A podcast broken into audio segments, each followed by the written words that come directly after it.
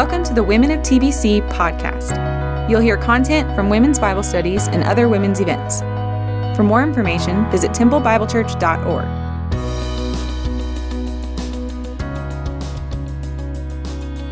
My name is Rachel Wisman, and I am in my third year of teaching. I am teaching second grade here in Temple, and I absolutely love seven and eight year olds. They are the best, full of joy. Um, I came to Temple seven years ago when the Lord put in my path TBC as I was a freshman at the University of Mary Hardin Baylor. Go Cru. And up on the screen, I have two pictures that I value deeply. On the bottom one is a picture of my family. I have a mom and dad. They live in Houston. That's where I grew up all of my life. And then I have a brother, Nathaniel, and his beautiful wife, Haley. They've been married a couple of years. And the most important person in the picture, obviously, is my cute little niece, Miss Murphy Claire. Um, she's an absolute joy, and they live way too far away. They live in Maryland, so I barely get to see them, but when I do, I count it all joy. And then the top photo is a very important photo as well. It's a picture of my small group, you would say. Um, we just started one year ago, and the Lord has been super generous and gracious with providing community of young adults, and it's growing more and more. And you just know that um, young adults are thirsty for the Word of God and for being in community as well. So, last week, before I move on, um, Allie did an amazing job of reminding us of how the Holy Spirit came at Pentecost, Peter's speech, the people were cut to the heart, and then people um, received the word and souls were saved. And they devote themselves to the apostles' teaching and fellowship, to the breaking of bread, and the prayers and awe came upon every soul. So that's where we left off last week. God's people were in unity. They were praising God and having favor with all people and the Lord added to their number daily. And they lived happily ever after, the end. That's the end of Acts. Unfortunately, no, it's not, but it was just the beginning. So, Amy, a couple weeks ago, read to us Acts 1 8, and it said, But you will receive power when the Holy Spirit comes upon you. So, that happened last week. And then the rest of the sentence is where we're beginning our time today. You will be my witnesses in Jerusalem.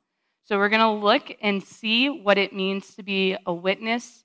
And as you studied, you saw there was a lot of opposition um, in the context of what we were reading. And when I was getting this um, teaching ready, I was like, what opposition is there in my life? And then lo and behold, um, this morning, my um, smart, intelligent self locked her keys in her car was unable to go to work, had to call a tow truck to come and unlock my car. And I eventually made it, but it was really funny in the sense of, wow, I'm talking about opposition. That's not necessarily the opposition that we're going to be talking about, but it's definitely something that happened very recently in my life. So, in the scripture that we read this week, there is more than one chapter, so it was a lot more work. Way to go, ladies, for getting through all that. It was broken into three different types of opposition. We see the people who are opposing the Lord, these are the non believer Jews. Then we see the council, the high priests, the people who are in authority. They were also non believers, but they fully believed that they were following God correctly. And then we saw unexpectedly people in the church. We saw believers opposing the Lord. So, for each of these sections, I broke it down into questions. I needed to know who they were, what were they opposing, or who were they opposing and why, and what was the result of it. So that's what we're going to do. We're going to go and look through these three different groups. We're going to go through the first two um, rather quickly because that is what you did over um, this week. And then we're going to spend a lot of time on the third group. So these were the questions Who were they? Why were they opposing Jesus? And what was the result? So, the first group that we have are the Jewish unbelievers. These are the same exact people that crucified and gave up Jesus um, and wanted Barabbas instead. Um, so they were opposing him then, but ultimately they were opposing him since they were born. In Romans, it says, No one is good, no, not one, in Romans 3. So they were opposing Jesus um, from the very beginning, um, and so are we. We are all sinful people opposing the Lord since um, we came into the world. And that is why they were opposing him. Um, in this chapter of Acts, it looks as if they are in awe, but Peter and John rebuke them and saying, What? This, we, you saw Jesus, you saw the miracles. Why is this any different? But in this moment, this is what led to the result of many believed. Many turned and repented from their sin. They believed and um, they were added um, to Jesus. The second group of people were the people in authority. They didn't believe in the resurrection. They represent the privileged um, aristocracy who worked directly, closely with the Romans to protect their own political and economic interests. So these are the very prideful people. They believed that what they believed was the truth, and anyone who refused what they were believing was a heretic and that they should be punished. So they were opposing Jesus because it was really interesting. They were annoyed and they were also jealous. I find that kind of funny. But then in my own life, when I think of opposing the Lord, sometimes I do get annoyed with myself or with other people and jealousy. But those were the reasons um, why they were opposing Jesus. They firmly believed that they were in the right.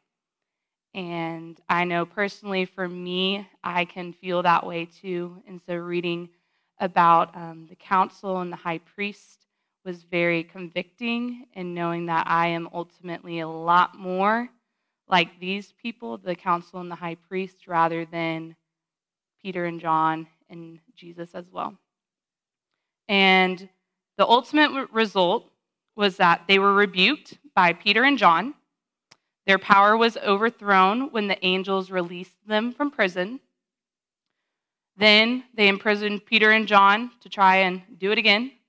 And then they imprisoned the apostles. But ultimately, they were told, don't waste your time. There's no point. If this is the real God who is giving them this power, then his power won't be thwarted. But before they were released from um, prison, they were ultimately beaten. Um, and in the ESV, they have this reference saying the lashing consisted of striking the victim's bare skin with a tripled strip of calf hide. The victim received two blows to the back, then one to the chest. Thus, each cycle had to be divisible by three, which explains the maximum limit of 39, one less than the 40 prescribed in Deuteronomy 25 3. So they didn't just go away harmed, but they were beaten for their faith. And ultimately, they rejoiced in that and they had boldness from that. And that leads us to um, the third group the people in the church. And so when we read Ananias and Sapphira, we, we all know about it, we all know it happened. But when I read it, I'm like, why is God so severe with Ananias and Sapphira? And Sapphira, my apologies. Um, why is he doing this? This doesn't seem fair. They just took a little bit. Um, he doesn't do that now. Like, it's not that big of a deal. Deal. Wrong. I was all the time, most of the time. So, what we're going to do is we're going to take a history trip. We're going to go back and view how the Lord has acted from the beginning, how he's continued to act, and how he is currently acting um, with Ananias and Sapphira. So, I want to give a shout out to John MacArthur because he is the one who has a lot of brains and a lot of smarts, and he um, broke down these four things that happen that has been repeated. So the first one is sinful pretense. What sin was committed? There's always a sin that happens first. The second one is spiritual perception. Who intervened? Who saw the sin happening? Then, three, swift punishment. Immediately, God does something. And then, number four, we have solemn purging. How did God discipline his people? He doesn't do these things without reason. And in 1 Peter 4:17 it states for it is time for judgment to begin at the household of God. So it begins at the household of God. And if it begins with us, what will be the outcome for those who do not obey the gospel of God? So we're going to go all the way back to the tent of meeting. The Lord delivers his people out of Egypt. They go into the wilderness. The Lord blesses them with the Ten Commandments. They break it.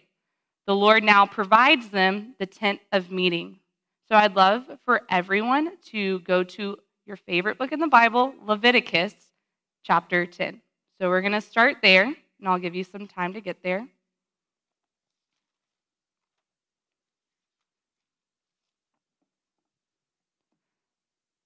So, Leviticus 10 is starting with the tent of meeting. This is where the Lord called Moses and spoke to him from the tent of meeting. This is where he is. This is where his presence is.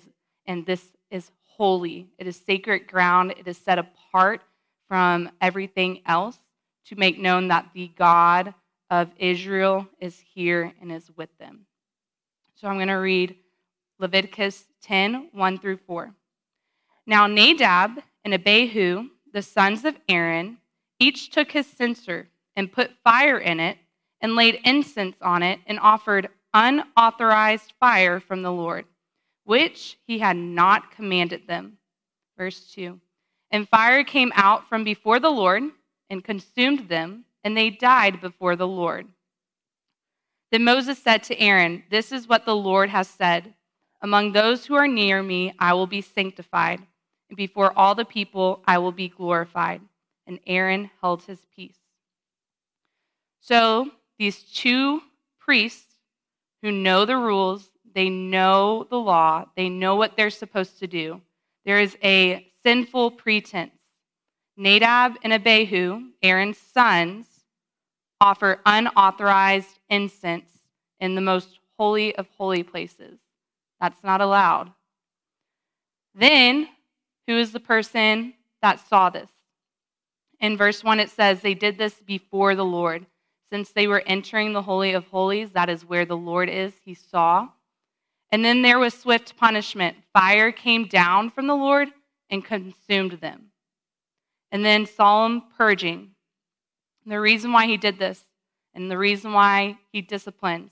For among those who are near me, I will be sanctified. And before all the people, I will be glorified.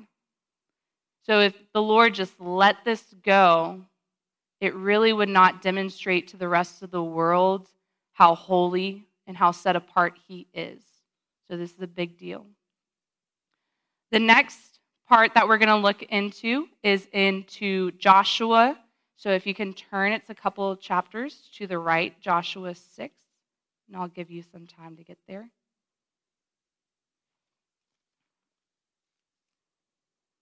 So, just a little bit of background information on Joshua 6. So, we just went from the tent of meeting, and now they are entering the promised land. Moses has died.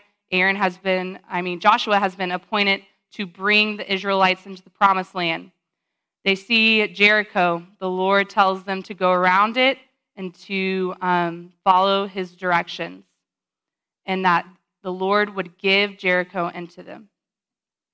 And in Jericho, I mean, sorry, not Jericho, Joshua 6 18 through 19, the Lord gives specific directions to the people of Israel.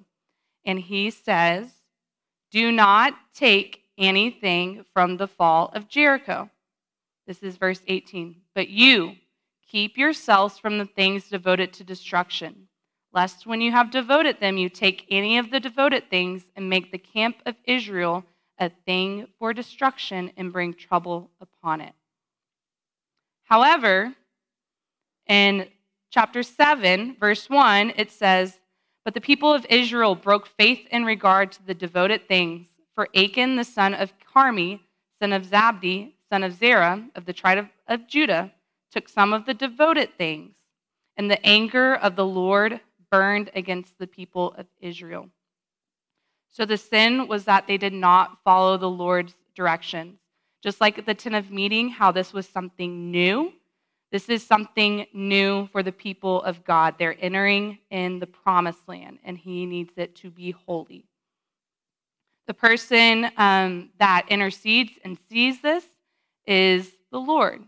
In chapter 7, 10, before this, um, Joshua and Israel, they try and go and defeat Ai.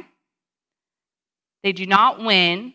Joseph, Joshua complains to the Lord, Why have you brought us into Israel? He says in, in chapter 7, verse 8. O Lord, what can I say when Israel has turned their backs before their enemies? For the Canaanites and all the inhabitants of the land will hear of it and will surround us and cut off our name from the earth. And what will you do for your great name? So Joshua has already forgotten what the Lord said. And then in chapter 7, verse 10, the Lord says, Get up. Why have you fallen on your face? Israel has sinned. It's not me, the Lord, who has sinned against you. It's your people. Israel have sinned. They have transgressed my covenant that I commanded them. They have taken some of the devoted things, and they have stolen and lied and put them among their own belongings. So it's the Lord who sees this. And then there's swift punishment. Um, Achan confesses once Joshua comes to his camp, Yes, I did it. I saw it. I wanted it. I kept it. And so in verse 24 of chapter 7, it says, And Joshua and all Israel with him took Achan the son of Zerah, and the silver, and the cloak, and the bar of gold, and his sons and daughters, and his oxen, and donkeys, and sheep, and his tent, and all that he had.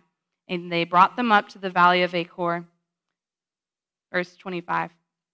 And Joshua said, Why did you bring trouble on us? The Lord brings trouble on you today. And all Israel stoned him with stones. They burned them with fire and stoned them with stones. So there was swift punishment, and then there was solemn purging. The Lord reminded um, Joshua in chapter 8, verse 1 through 2. And the Lord said to Joshua, do not fear, do not fear, and do not be dismayed. Take all the fighting men with you and arise, go up to Ai. See, I have given into your hand the king of Ai and his people, his city, and his land. And you shall do to Ai and its king, you did to Jericho and its king. Only its spoil, its livestock, you shall take as plunder for yourselves. So, this is nothing new that the Lord has done. He did this during the tent of meeting. He kept himself holy, he preserved himself and his people. He's done this with um, the stoning of Achan as well. So, when we get to Acts, um, we see Ananias and Sapphira in the church for the first time. This is the beginning of the people of God and the Lord dwelling in them. This is the first time it's ever happened. This is the first time church is ever mentioned in Acts. Jesus mentioned it in Mark as what it would become. But this is the very first time.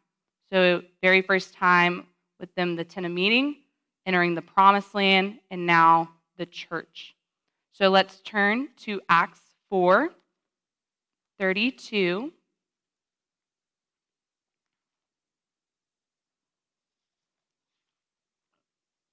Acts 4 32. So Acts 4:32 through 37 is talking about the people are in unity. They're with one another and they're selling their possessions and giving it to one another. Then we start in chapter 5. We're going to read chapter 5, 1 through 11. But a man named Ananias, with his wife Sapphira, sold a piece of property, and with his wife's knowledge, he kept back for himself some of the proceeds and brought only a part of it and laid it at the apostles' feet. But Peter said, Ananias, why has Satan filled your heart to lie to the Holy Spirit and to keep back for yourself part of the proceeds of the land? While it remained unsold, did it not remain your own? And after it was sold, was it not at your disposal? Why is it that you have contrived this deed in your heart? You have not lied to man, but to God. Verse 5 When Ananias heard these words, he fell down and breathed his last and great fear came upon all who heard of it. The young men rose and wrapped him up and carried him out and buried him. The last part, verse 7. After an interval of about three hours, his wife came in, not knowing what had happened, and Peter said to her, Tell me whether you sold the land for so much. And she, said, Yeah, yes, for so much. Verse 9. But Peter said to her, How is it that you have agreed together to test the Spirit of the Lord? Behold, the feet of those who have buried your husband are at the door, and they will carry you out. Immediately she fell down at his feet and breathed her last. When the young men came in, they found her dead, and they carried her out and buried her beside her husband. And great fear came upon the whole church and upon all who heard of these things. So, with the background knowledge of the tent of meeting and the promised land, we're going to look at these steps that I've been taking with Acts. So, sinful pretense Ananias and Sapphira withhold um, money from the church, God's people. Spiritual perception, just like it happened with the Lord intervening in um, the Old Testament, Peter is guided by the Holy Spirit, who is the Lord, to recognize that money was taken and withhold, withheld from um, the church. Swift punishment, Ananias dies. Three hours later, Sapphira dies. And then solemn purging. The church fears the Lord. It said that in verse 11. And great fear came upon the whole church and upon all who heard of these things. And we saw that there was fear, um, there was reverence renewed from the tent of meeting in the promised land. And now they have a renewed reverence of the Lord here as well. But also, at the end of chapter 5, in 12 through 42, we see the apostles being arrested, but then coming out of um, being arrested, and they are asking for boldness to go and do the work of the Lord. So he equipped his people through the purging of um, his holiness being revered. and so we get to this question, my favorite. Um, Dr. Steven Lawson says this all the time. He says, so what? Why does this matter? Why? How does this relate to us um, now in our life? How do we see this? So when we think about the three groups the people, the non believers, the council, high priests, the authorities, and then we see the people in the church. When I think of the people, I think of am I actually aware of my innate opposition to the Lord?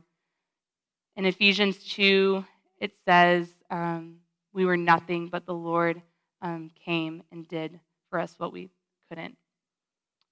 Am I really aware of how much I'm not like Jesus? And then, who in your life do you see opposing the gospel? Have you shared this truth of the gospel with them? And then I know for me personally, seeing um, Peter and John praying for boldness. I, when I have opposition in my life, for example, the last three years of me teaching have not been the most beautiful at all. My first year of teaching, I was like, yeah, I'm a teacher. This is great. I'm a college graduate. I'm a young adult. First year teaching, amazing. It was horrible. And then second year, I'm like, oh man, I'm going to change where I'm working. I'm going to change what grade level I'm in. That's going to be even better. Turns out my second year of teaching was the absolute worst year of my teaching, and I literally did not know how I got through every single day, besides the Lord picking me up and bringing me and speaking through me, because I would cry almost every single day. I didn't understand why this was happening. COVID didn't help, but it was just mostly very difficult as a teacher, feeling the weight to perform um, well um, for upper admin. It's just a lot, and especially in a new grade, in a new school, very overwhelming. And then I was like, ah, third year, third, three times the charm, right? That's what they say. With second graders. Second graders, don't get me wrong, second graders are amazing. However, teaching is still hard. There's still the pressure of getting our kids where they supposedly should be. And I feel for them. They're little seven and eight year olds, and they're having to work so hard. And so, none of that time was I asking for boldness from the Lord to share the gospel with these people. I was asking for boldness just to get up and go to work. Um, and so that was very convicting of setting my sights on things above and not setting my sight and my hope and the change of my expectations or anything like that. And then we have the council and the high priest, the people who are in authority. Last week, Allie um, had a question Who's Lord over your life? And that's a big, weighty question because that will change everything that you do, everything that you perceive, and everything that you love. Um, I know for me as a young adult, Lord over your life, I'm like, there's not anyone over my life anymore. I'm a young adult. I'm free. I can do whatever I want. But reading this, I was reminded of no, Rachel, you're not the Lord of your life. You're not the boss. Your plans are, you can make them, but the Lord is gracious and good and reminding me that He is still the Lord of my life. He is the one who directs my paths. And what I've learned through the immense opposition I faced as a teacher um, for the past three years is realizing how much my circumstances do not produce my joy. Doing well on, or having my students do well on a test, do not produce everlasting joy. My relationship status does not produce my joy. It is only and solely the Word of God and who He is that produces joy in my life because He did. He gave me different situations, different students, um, different areas to work on. And some were good and some were bad, but in it all, the Lord told me and showed me that only true contentment can be in Him. So I like when they say in um, Acts 5:29, Peter and John, we must obey God rather than men. So, who are you submitting to? Are you submitting to the expectations that you have curated in your life to bring you joy? Are you or are you submitting to the word of God? The weapons of the Lord are few prayer, word of God, and fellowship, but they are mighty acts of the Lord that are powerful. And then people in the church, believers, um, do you fear the Lord as you ought to fear? And how do you view the church? Do you view the church as Jesus' precious bride that is supposed to be set apart, holy, and devoted to Him?